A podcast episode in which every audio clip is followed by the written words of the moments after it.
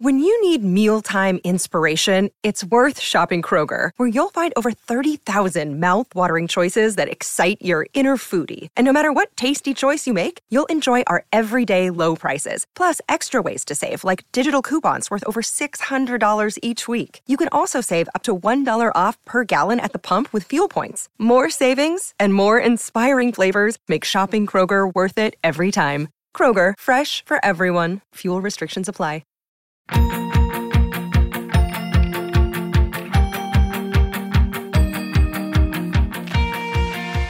Are you a fan of young adult novels? Have you ever wondered the stories behind the people who wrote your favorite young adult novels? Then join author Eric J. Brown And Alyssa Lube of Netflix's The Circle. every other Tuesday on YAOK. Available on all podcasting apps. Woo!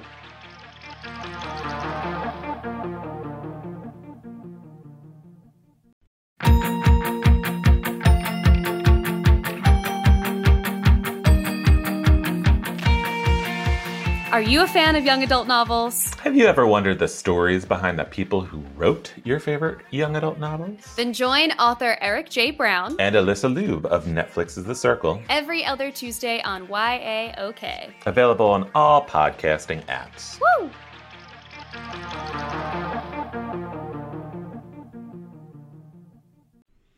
Hey, everybody. Producer Matt here. Unfortunately, Gelsey and I both have crazy schedules for the month of July. Uh, for a quick shout out, if you want to meet me, you can go over to the Geekscape booth at 3919 at San Diego Comic Con this year. But for the next week or two, you're going to hear a few old episodes of podcasts that I produce that Gelsey was a part of. And you'll hear me on both of the episodes that I'm releasing. But I hope you still hang on, enjoy these, maybe even check out the shows that the audio is from. And we'll be back with some regularly scheduled before my time content very, very soon. Thank you for being understanding, and we can't wait to provide you more awesome episodes in the very, very near future.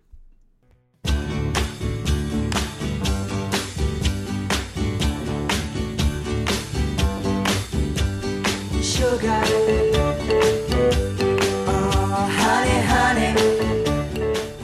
This week, we discuss our first fictional band, the Archies.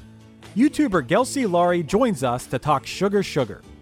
We break down how the group was born out of spite, discuss some of our other favorite fictional bands, and get into a deep dive about the history of Archie comics.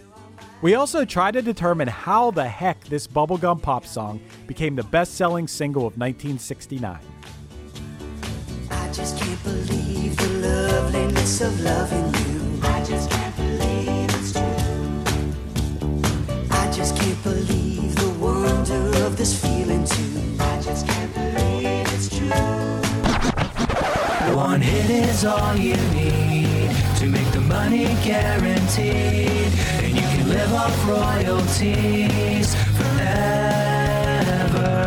And it makes me wonder: is it just a wonder?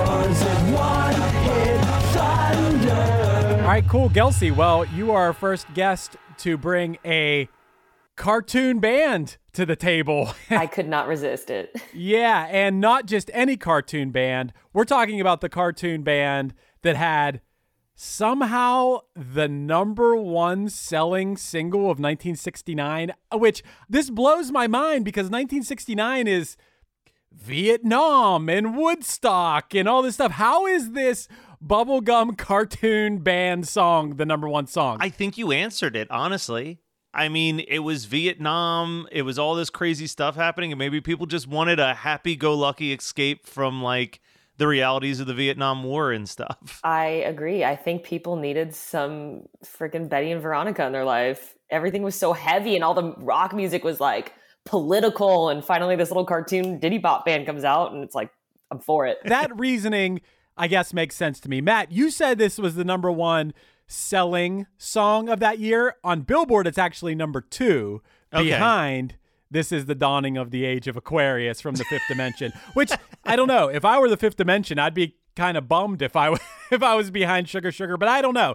This song apparently it's lasted. Everyone knows this song. I I would be very, very surprised if someone listening to this right now doesn't know this song, unless maybe you're from some country where this song isn't popular. But I, I would find it hard to believe that any American from age three to age 95 wouldn't know this song. It did quite well in other countries too. I forget what the exact list, and I know like South Africa, Australia. I mean, English speaking countries, but it it Right. hit some toppers there too. So one of the weirder things that I learned while researching this one, it was a number one hit in the United States, the UK, and Canada. And the Archies being a one hit wonder in the States is like a little bit questionable, and we could get into that. But they were a definitive one hit wonder in Canada. This was the only song that charted in Canada. So All right. Well, did either of you actually read Archie comics as a kid or know anything about the Archie universe? Yeah, I mean, I didn't read the comics, but always when you would check out at the grocery store, they would have Archie. I think they still have Archie comics at the checkout. I, so I was always, I always saw them, and sometimes if the line was long as a kid, I would like flip through because I was bored. Mm. Yeah. Yeah, I, I was aware. I maybe had a few of them. I was aware of Archie. Recently, I watched the first season of Riverdale, which gave me a whole a whole other perspective of the Archie universe. It's like a guilty pleasure watch. You're like, I shouldn't like this, but I can't look away. It's so funny because like Riverdale, I'm in the middle of watching it for the first time, and Riverdale makes me so angry. Even though I never read the Archie comics, I still am like, why is this based on Archie? Yeah, it's like a loose adaptation. Like try, I don't know. Yeah, I honestly, I only watched season one, and I think it was like two years ago when I was home from work with the flu and like had to like stay on the couch for three days, and I was like, well, Yeah. let's try well, I can I can tell you where I'm at right now in season three. There's two rival gangs battling out in the streets of Riverdale every episode, and I'm just like, you know, just like the '50s Archie comics. yeah, that's why I think I stopped at one. Yeah, I stopped at one as well. For some reason, I kind of liked something about it. I realized how ridiculous it was. But Matt, you have a good point. Why didn't that show just exist as not the characters from Archie? Like, what about that world had anything to do with those cartoon characters from yeah the the 60s? I don't understand. it's a five minute SNL skit that somehow has lasted five full seasons. Like that, like if you had done like a sketch about just like, oh, look, it's like a gritty version of Riverdale, how ridiculous. It'd be like, oh, that's like a, a sketch from SNL that people vaguely remember, but like five seasons and counting is insane. it's because they got the tween group because they don't know who the Archies are, and then like you give tweens like a little bit of that sexual tension and dark and brooding, and they're in. yeah. Yeah. Jughead is Yeah. a sex symbol for the first time in 60 years. I know. Like- Jughead was way too emo on that show for me. Well, it took me a minute to realize who it was. I was like, oh, he's like a good actor, and then I was like, oh my gosh, that's freaking the little kid from Big Daddy. I exactly. He's yeah, the kid from Big Daddy is all I knew him as. Apparently, maybe some younger people knew him as somebody from something else. I Sweet knew him as Zack and Cody. Yeah, it was a very. I never watched it. I was too old, but it uh, was a very successful tweeny show. hmm. It's around I the same time as Hannah was- Montana. I think they kind of were in that Okay. era. I think they even crossed over a few times, honestly. Gotcha. Probably. Gotcha. Matt, I, I'm surprised you didn't put this in the notes. I need to know. Okay, this is a cartoon band a a la, I don't know, Alvin and the Chipmunks, or what? What are some of the other cartoon bands? Um, the Groovie Goolies, right? Who plays what in the band? I Oh, can't fair, believe you didn't fair. tell I me. listed I listed everybody without okay, so Jughead is the drummer. These are the ones I right. definitely know. Jughead is the drummer, Reggie is the bassist, Archie is guitar and vocals, and I think one of them, Betty or Veronica, plays keyboards. Veronica. Veronica plays keyboards, Yeah. and I think Betty's just backup vocals. She's like a right? tambourine with backup vocals. They, were, they just felt bad for her. Like one of them was like, "She's hot. Let's just give her a tambourine. Let her in the band." I want to talk real quick, if we can, just about like we can dive all into the whole Archie everything. But I think the way that the actual Archies came to be, which I learned about through a podcast Chris and I both love, Bizarre Albums. Right. Fascinating story. Gelsey, do you know that the Archies were formed out of spite? Spite of the Monkees. I love it. I, I love that the wiki page describes it as Don Kirshner needed a band that he could control. Yeah. Like, it's so basically that. He was like, "Oh, artists are the worst. Let me get some studio artists who need the work that just basically will t- do anything because that's their paycheck. Is like, just give me the material and I do it." I wanted to highlight a few aspects about this song. So the vocals for Archie are done by a guy named Ron Dante, who the only other big thing that he did is he produced a ton of Barry Manilow albums. Okay. And then the backup vocals are done by Toni Wine. Toni Wine wrote a bunch of Motown hits that included A Groovy Kind of Love, Knock Three Times, Black Pearl, and then she continued to co write songs for the Ronettes and the Shirelles. She went to Juilliard to play piano, but for the last 30 years, she has been the voice of the Meow Mix cat. Nice. That was probably the, my favorite thing I read about this. Juilliard. so Ron Dante and Toni Wine, did they they just performed the music? They didn't write this? Who wrote this? Oh, Jeff Barry and Andy Kim. Okay. Andy Gotcha. Kim and Jeff Barry wrote Right. "Do Wah Diddy Diddy," "Do Run Run," and "Be My Baby." Um, and Andy Kim was a pop singer in the '60s who was famous for covering those songs as well as a couple other Phil Spector songs. So they collaborated to write "Sugar Sugar" for the Monkees. It was written for the Monkees. Right. So, you know, this is the Archies are a one-hit wonder, but the team the team behind this song eh, are responsible for tons of hit songs. They knew what they were doing.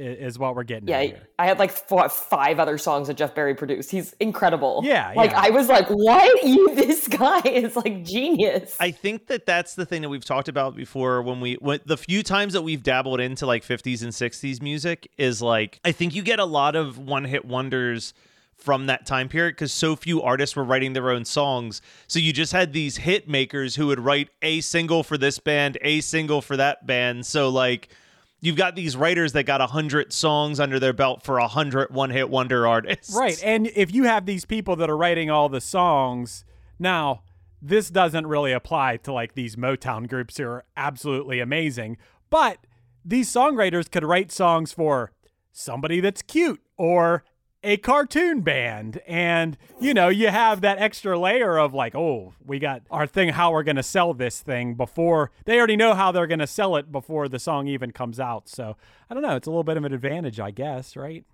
Yeah, no, I mean it, it definitely it helped and you have to think that like actually advertising on a cartoon, like even though Alvin and the Chipmunks is very much like a group of the 60s. Are they? Were the were they 60s? Yeah, like that's when they 1st mm-hmm. came out, but like I grew up on their cartoon series, so I started buying the 80s albums that they could do. So it's like when you have a cartoon band, they never have to grow old. you know what I mean? That's a good point. the California Raisins could come back this year and they would be the exact same age as when I watched them in 1987. You know I mean? you brought I I love that you brought up the California Raisins because also Matt, of course I listened to that bizarre albums episode about the California Raisins and got really depressed at one point when I realized I've had a, a music career for 25 plus years and haven't achieved the level of success of the California Raisins yet.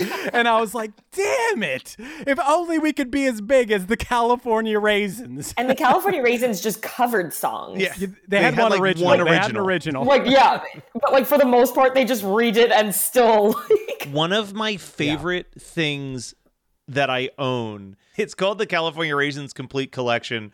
I literally bought it for one 30 minute TV special that they did called Meet the Raisins, where it was like a full blown parody of the Beatles, like introducing how the California Raisins were formed and how they kicked out their original drummer because he was a melon and he didn't fit the vibe of the other raisins. So they brought in a like if you know the history of the Beatles, it is one of the most entertaining parodies of it. But I just recently found out that like the writer of it was Craig Bartlett, who went on to create Hey Arnold. oh wow. His start was writing Meet the Raisins and working on the Penny cartoons for Pee Wee's Playhouse. Whoa. Oh, penny cartoons are my favorite. Penny cartoons were, yeah, that was my favorite part of Pee Wee. And I, I look back and I'm like, why was that my favorite part of Pee Wee? I don't know. Something about it.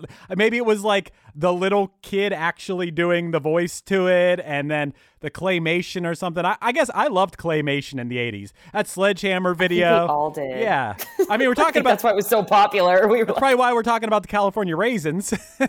we all, we we all, we we loved it. Yeah, man. This. Uh, how do we feel about this song? Apparently, Gelsey, you like this song, right? Is that why? I love this song. This is probably one of my all-time favorite songs. Like Wow. I dance just like Betty and Veronica in the little cartoon music video, and they're kind of like Right. I stole that move. It's just you can't not bop along to it. It's yeah. it's the perfect feel-good song.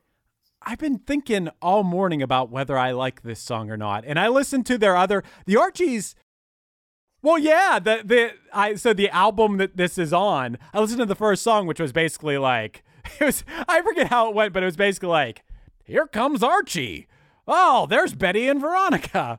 But where's Jughead? That was basically like that was basically like I was like, what is this? This is so stupid. And sit I'm sitting there. It's a nice morning, sipping some coffee, listening to it through the through the speaker on my phone, listening to this album. Like, I don't know if I like this. I'm still trying to figure out Sugar Sugar.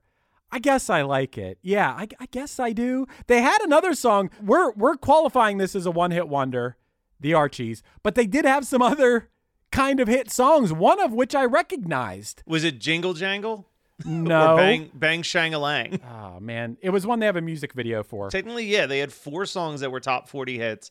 Uh, Bang Shangalang, which hit 22, Jingle Jangle that hit 10, and Who's Your Baby that hit 40. But obviously, like we said earlier, Sugar Sugar hit number one. Hey, get get on the line. Get on the line was the the song I know. Do you know that one? I don't think so. Uh, wait. Yes, you do. Get on the line.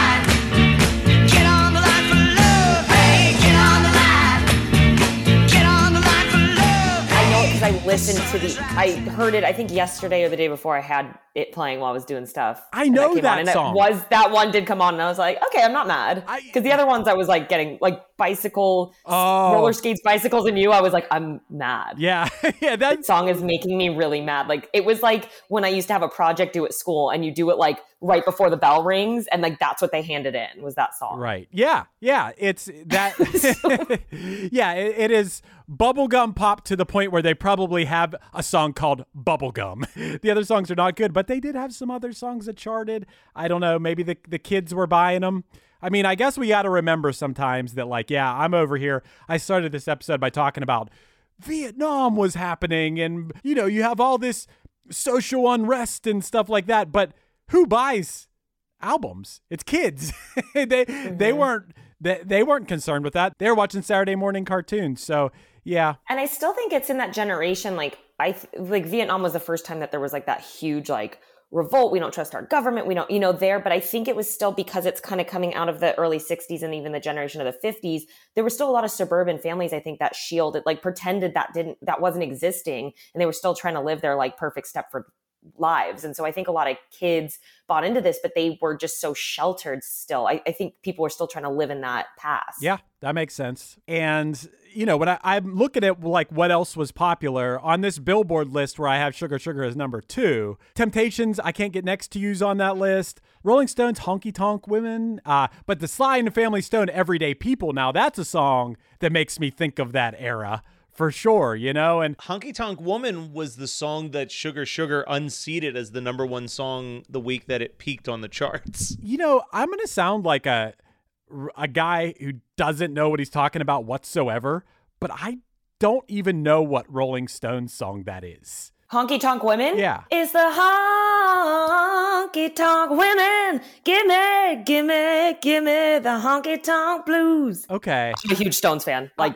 huge. it, it- it's funny, like for how much I love the Beatles and the Beach Boys, and I, I, I just, I don't really go into like the Stones or Led Zeppelin or Pink Floyd. Like I don't know anything about those bands. They're a little more grimy. I always say, like, between the Beatles, because I used to be a huge Beatles fan, and then as I got older, the Stones took over. And the Beatles derive more from pop rock. Right. The Stones are more blues rock. So even the Stones were like, we're bluesmen. And they would go to the Deep South and like go to like these grimy blues clubs.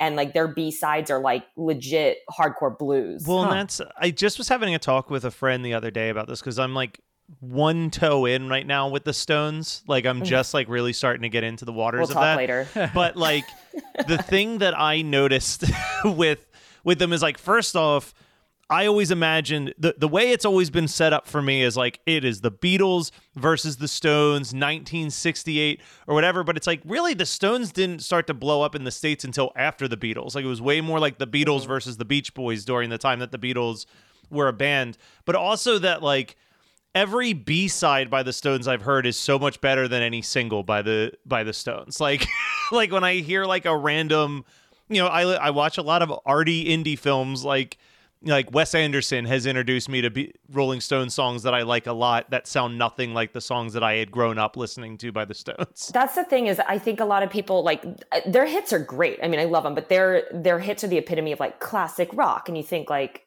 like Honky Tonk Women's a perfect one, Paint It Black, whatever, you know, Satisfaction. Those are very. But when you go to their B sides, there's some good. yeah you get into like the she she smiled sweetly or 100 years is like my favorite stone song currently Okay. Sweet Virginia. I don't know. I mean, they get down to like you could be on a back porch and you're like, this is good. I oh, love this. and Chris, the stuff that I was seeing on some of the biggest selling singles worldwide, obviously Archie Sugar Sugar was on there, Honky Tonk Woman by Rolling Stones was on there, Get Back by the Beatles was on there, which like I don't even really think of as like that big of a song for the Beatles, but I guess so. And then uh, I think this was one of his last hits, but um, Elvis Presley's "Suspicious Minds" was like a huge song in 1969. The best Elvis song. Or no, second best. That's the second best Elvis song. What's the first? Can't help falling in love's can't help falling Oh, in love's yeah. the best Elvis song. I mean, when UB4 when UB40 does it, I would take the the UB40 version of Can't Help Falling in Love over any Elvis song performed by him.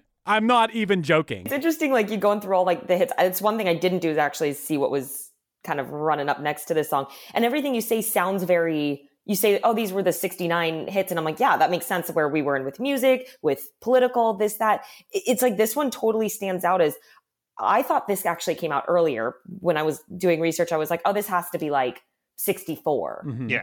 I would have given it like, I wouldn't have bet past 66. Yeah, this is doing And the when I saw Beatles it- five years after the Beatles stopped doing this sound. and like and like old Beatles, like very again like cutesy, just kids next door. Like, and I think maybe again because it did so well was everything it was up against. No one. It was like the last bit of that innocence before we get into like the rock of early seventies that goes into disco, Yeah. and you know it just. I think everyone wanted to hold on. even in that same vein the the day that so it peaked at number one on september 20th 1969 and like some of the other songs on the charts like i said honky tonk woman was on there.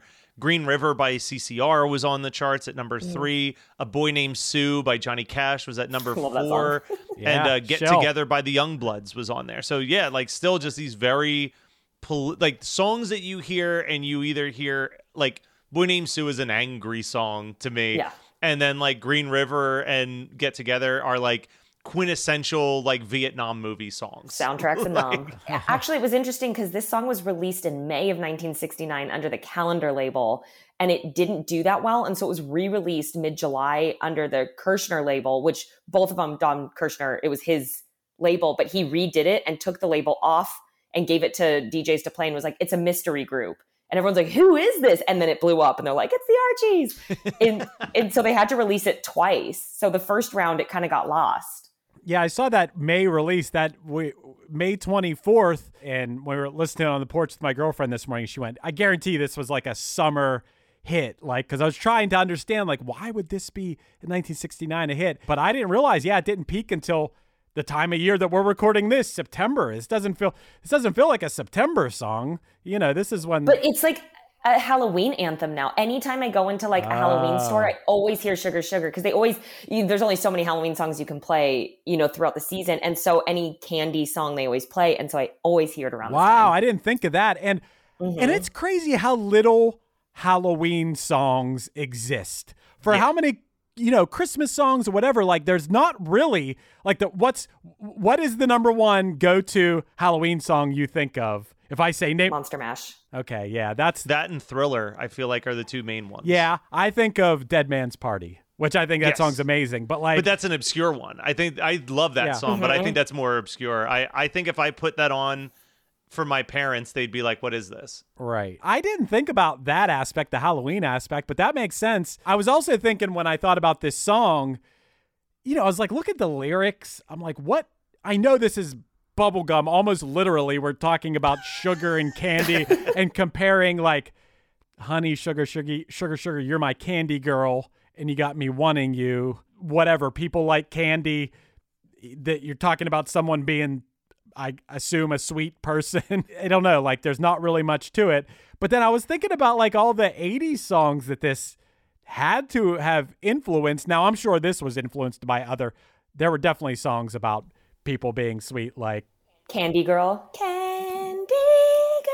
That one always is on Halloween songs too. Oh, Wait, which I was one is thinking the- New Edition. So is I. Candy, Candy girl. Girl. No, no, no, no. It's a. I know what song. Yeah, Candy. I, it's too way too high to. Yeah, it's so good.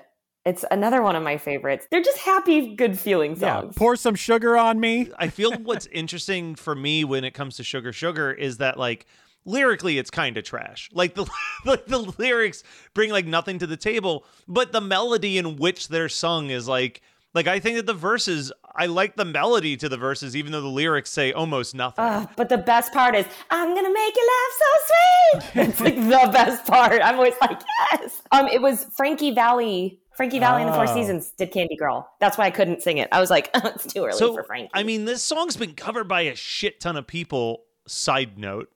Right. Like, I saw that. successfully. Wilson Pickett did it in 1970, and he got on the top. He was number 25 with it, and then he got on the number four of the R&B chart. And it was just a year later. He's like, "Cool, it's been a year. Is that enough time?" Yeah, right? That that's crazy. Like that seems kind of like cheating. All of them. And then Jimmy McGriff did an instrumental cover in 71. I was like, "Wait, we just did this." So I didn't know about this one, but until literally talking to Gelsey about the pick, but Bob Marley and the Wailers covered it at one point. 1998 they covered it Whoa. and it's good it's so fun it's like that that has a similar um tina turner ike and tina turner did a cover in 77 and it's good it's they give it this like oh it's like they re put the emphasis of what the lyrics are like it just is a completely different meaning of a song with with the soul and then tom jones did a cover in 1970 as well and it just sounds like tom jones singing it Kurt Russell covered it. oh, The germ, the punk band, the Germs. Alex Chilton of Big Star. Mary Lou Lord in 95 and the music video is like Drew Barrymore with a pixie cut like laughing. So I can tell you a whole lot about that. Okay, so strap in because that's how I first heard the song. So Mary Lou Lord and Semisonic. Semisonic was the backing band on that cover. Did it for this album. It is one of my favorite albums of all time called Saturday Morning Cartoons Greatest Hits. And it came out in 1995 and it was all of these grunge and alternative artists covering 70s cartoon theme songs. So you had like Sponge did like Speed Racer, and like Face to Face did Popeye the Sailor Man, and the Oh Ramones this do album. Space uh, Spider Man. It's insane. But to promote that video, they shot a music video for all 19 songs and put out a VHS tape starring Drew Barrymore, where it's her and her friends having a sleepover watching Saturday morning cartoons. And each time that they put on a cartoon, it's a music video. So that's where all the music videos go. That's why she's in all the music videos. But Mary Lou Lord, I was like, I don't know who this is. And when you look at the album, like the the artists on it, it's all heavy hitters and then this random Mary Lou Lord person. So I researched her a little bit. She was a folk singer in the early 90s and she was really close Wow. with Kurt Cobain and Elliott Smith. And then in 2019, she made, did a podcast called How the Hell Did This Happen, which detailed her romantic and friendships with those two men. Do you remember those things? I think they called it DTV. It was like Disney, and it would be like some popular song at the time. I remember like I just called to say I love you by Stevie Wonder, and it would be like things from Disney cartoons of like Donald Duck and whatever Daisy Duck, like falling in love and Yeah. stuff. Do you remember those? Those like I remember those, and I have at some point I have to digitize them all first before I do this. But uh, on the Geekscape Twitch channel, at some point I want to start doing a series where I go through these old VHS tapes that I have and just stream myself watching it with a different friend. But I have a taped off of the Disney Channel special of Mickey Mouse's Valentine's Day from 1989, and like the music in that was like "Tell It to My Heart" and like "Together Forever" by Rick Astley, like all of like the love songs from the late 80s but with like Disney cartoons just Right. like plastered all over. Right. Yeah. That's basically that's basically what I'm getting at, dude. And and if my VHSs weren't in like a hot attic and all melted, when Disney Channel would be free for a week when I was a kid, I just taped everything. And Yeah. uh, I, I remember watching. I taped this thing Home Alone, not the Home Alone you're thinking of, but Home Alone was a special on the Disney Channel hosted by Malcolm Jamal Warner about what to do if you're home alone and like emergencies happen. And I must have watched it so many times. It was on the same tape I had Dirt Bike Kid on. When I was a kid in the 90s, I would set my VCR to record SNL every Saturday night. And then Sunday morning, I would hook up the two VCRs together and have a separate blank tape where I would watch the SNL. And if I was like, oh, that skit was really funny, I would then put that on this new VHS tape so I could just build a like seven hour tape of all of my favorite SNL sketches over like a two decade, like a two year period. I want to watch that tape so bad. I I, I definitely edited the commercials out. I would be taping taping Ren and Stimpy, pausing at the commercials, unpausing Beavis and Butthead. Do you remember how you could have a VHS tape and you could tape for either you could tape for two hours at like high quality, or you could put it on six hours at like a lower quality. and we're kids, so lower quality, more Yeah. hours. Like, I, but for the Ren and Stimpy, my Ren and Stimpy tapes, they were all high quality. I think the only one tape I had that my sister and I like, there was a marathon day, and we were like, "Get the blank tape!" Was um, a Powerpuff Girls marathon. Nice. One of my favorite episodes of the Powerpuff Girls. You're talking about the Beatles earlier, and speaking of songs, they do an entire episode where they speak only in Beatles lyrics and make references to their history and write in like the villains being. It's brilliant. like the writing on it is genius. It's like this lost hidden. I'm like, why did this? Like they had great writers. but br- bringing this back to, to the Archies a little bit, uh, the Yeah, just Archies a bit. Were, were the Archies Hanna Barbera? What what what are what is Archies? They were obviously a comic book, and I think they just wrote into the comic book Oh, that they oh. had a band, and then you would go and buy the albums to hear what the music by the Archies were. Well, dude, what are these? What are these music videos? I mean, the Sugar Sugar. There's a. I assumed that these music videos of the Archies that was from the cartoon. You're telling me All there right. wasn't a cartoon? okay, here it is. It was from Filmation in on CBS. Started on Saturday mornings with the Archie Show Okay. on September 1968, uh, and then expand it to the Archie Comedy Hour, which added the half-hour show Sabrina the Teenage Witch. Uh, in the 70s, it became Archie's Funhouse and featured live action segments. They continued to make Archie cartoon shows until 1978, including Archie's TV Funnies, The US of Archie, and the new Archie and Sabrina Hour.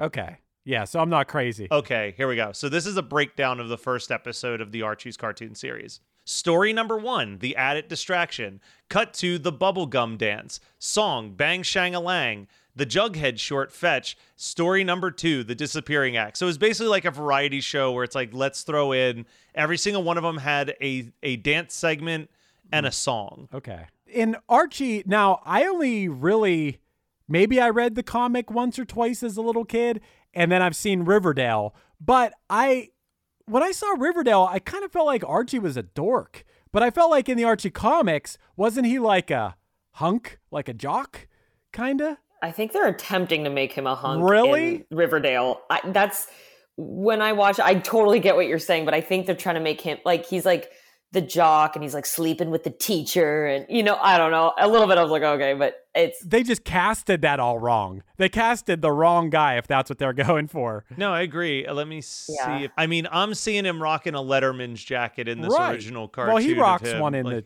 Riverdale too, but I just found I mean, I don't know. I thought Betty and Veronica they nailed it. you know, I guess Jughead, I, although Jughead I thought was like a, a goofball, not a he was not like this like dark and brooding. Yeah, like Jughead's supposed to be like, whoa, Jughead. I Like, just, was like, I just want to read this sentence as I'm looking on the Archie Andrews Wikipedia page.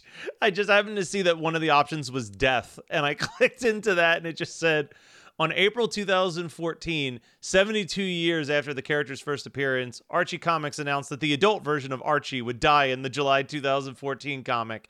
Meanwhile, What? teenage Archie would continue to live in other Archie comic book series. they had an adult. First of all, are you telling me that the, the Archies in the in the comics aged? Yes. No, Archie dies when he is shot in the abdomen while saving his friend Senator Kevin Kenner, uh, Keller. It got dark. Oh, it did. Why did they get all like, like I thought the Archies were, but it sounds like wait, if Teen Archie's going to keep living, and Adult Archie, so now there's like a multiverse in the Archies in Yeah. Riverdale Oh, this- I love universe. this. The story is written as a way to terminate both storylines without committing to which girl Archie ends up marrying and contains several flashbacks to young Archie days. The final issue is set one year after Archie's death, all of his friends remembering him and the Riverdale High School officially renaming itself Archie Andrews High School in his honor.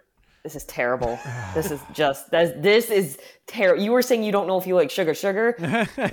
this is bad. the final is- the final page features Jughead, now the owner of Juggies, formerly Pop's Chock'lit Shoppe, serving sundaes to three children who resemble Little Archie, Little Betty, and Little Veronica. Wow. Man, Okay. those got dark. Yeah. what happened? man, oh man. All right. Well, the Archies. One, one hit thunder or one hit blunder is the question here. This is a tough one. This is a really hard one because no, it's uh, not. I'm giving them the blunder. Sugar Sugar, great song. The everything else about the Archie universe, nah, I'm good. Like, yeah, I mean, you got that bicycles and whatever song. Yeah, they're a cartoon band. I, I don't know. Yeah, the song itself, I'm not even sold. I mean, I know, Gelsey, I know you're sold on the song itself. I get that. But I might have Archie's merch actually, and I almost wore it. I was like, but I have a sweatshirt and a t-shirt and a hat. I'm not sure here. I'm not sure. I mean, I, I like the concept of a cartoon band. It kind of makes me want to start a cartoon band. don't we know somebody who's doing something about a cartoon? Oh band? yeah, we do. We do. Robin Wilson from the Gin Blossoms has the the Poppin' Wheelies who, you know, made the whole album and uh, about a a rock band in space touring in a space van and I think that's cool. Yeah. That's a good point, man. Maybe I'll hit him up. Can I get involved in this? Can I be a character on this, Robin? I can be the space tambourine in the back. Just invited the girl because yeah. I'm just kidding. yeah, we could do that. Um, all right, I'm gonna I'm gonna give the Archies the, the the blunder. I think this is way too high for this song to be at at a time where there was so much serious stuff going on in the world. I want to make a, a side note, uh, talk about serious stuff. We're recording this on the 20th anniversary of September 11th, and w- the one point I wanted to make about this, and there's a lot of points you can make about that. I will stand my ground that no good song was ever written about 9-11 no one should have touched that subject first of all. Second of all every song that someone wrote about it was the absolute most atrocious thing i've ever heard. That's that's where i stand on that. Anyway yeah i'm giving the archies a blunder. Sorry i I do agree with this. Should not have gotten the number one single of the year. I'm gonna say not that this was ever up for debate because they had many hits, but uh, you know, an eternal thunder to the Monkees, uh, who maybe didn't have any big hits after they left doing stuff for Don Kirshner, but definitely put out some of their most critically acclaimed albums in that time period. So uh, I think they made the right call. pa- pass it on sugar sugar you think they made the yeah, right I think call I think that was it? I think that was the right move. Yeah, Side I note, mean, I love I fucking love the Monkees. I was just looking at Oh, their yeah. greatest hits track list and I'm like, yep, I am down with all 20 of these songs. I love the Monkees. I love the show. I love the songs. Yeah, the Monkees get a bad rap. All this Monkees hate out there. Why? Because they weren't a real band. Because they because they didn't know how to play their instruments. because they didn't write the songs. Big deal. There's the Monkees. No one wrote their songs. Yeah. yeah, I like the Monkees.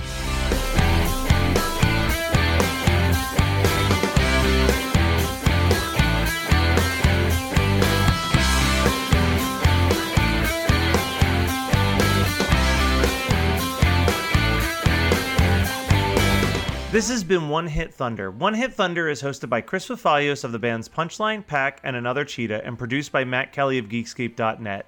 Underneath me, you're hearing The World off the Punchline album Action. Visit punchline.com for merch, new music, and upcoming shows. If you're a fan of this week's guest and haven't checked out her YouTube channel, search Gelsey Laurie or use the links provided in the show notes to find her page. If you have any interest in podcasting, visit WeKnowPodcasting.com for how Matt and Chris can make your show sound as professional as possible. Let us know your thoughts on the show by emailing us at onehitthunderpodcast at gmail.com. Make sure to rate, review, and subscribe to us on your favorite podcasting app, and tune in next week for another episode of One Hit Thunder.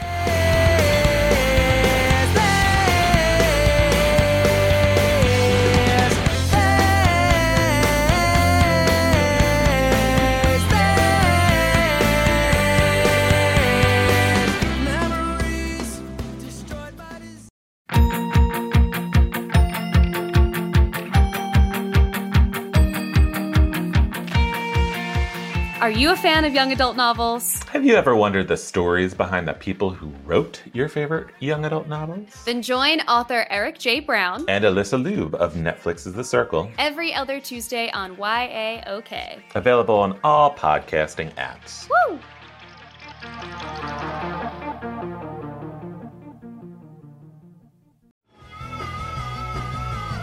You're listening to the Geekscape Network.